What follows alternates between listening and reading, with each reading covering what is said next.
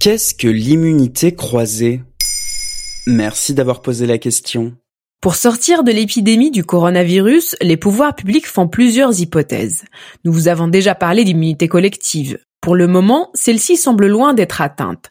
Alors les scientifiques s'intéressent à un autre genre d'immunité, l'immunité croisée. En ayant attrapé et combattu d'autres virus ces dernières années, nos corps pourraient être déjà immunisés contre le virus de la Covid-19.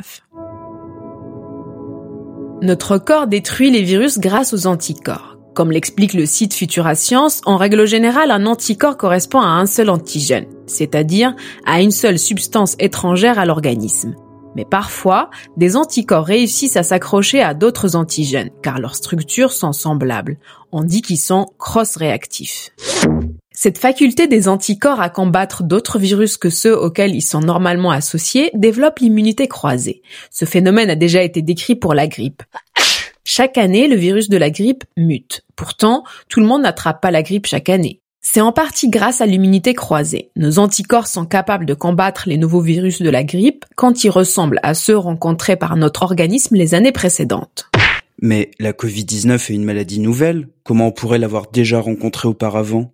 Le SARS-CoV-2, le virus qui déclenche la Covid-19, n'est pas le coronavirus, mais un coronavirus. Les coronavirus existent et se répandent depuis des dizaines d'années.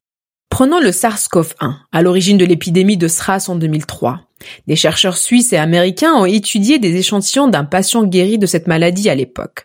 Ils ont découvert que l'anticorps S309 neutralise à la fois le SARS-CoV-1 et le SARS-CoV-2, notre coronavirus actuel.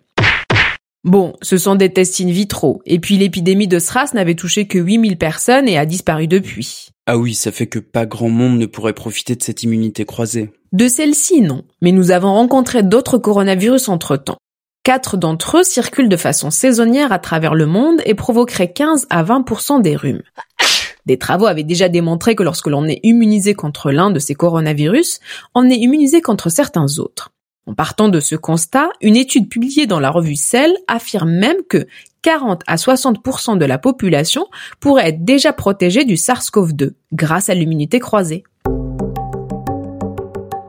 Ces chiffres sont peut-être un peu optimistes car les anticorps perdurent rarement dans le corps au-delà de deux ans et nous n'avons pas tous le même profil immunitaire. Difficile pour le moment d'affirmer quoi que ce soit au sujet de l'immunité croisée pour la Covid-19, mais elle reste un objet de recherche et un espoir parmi d'autres. Voilà ce qu'est l'immunité croisée.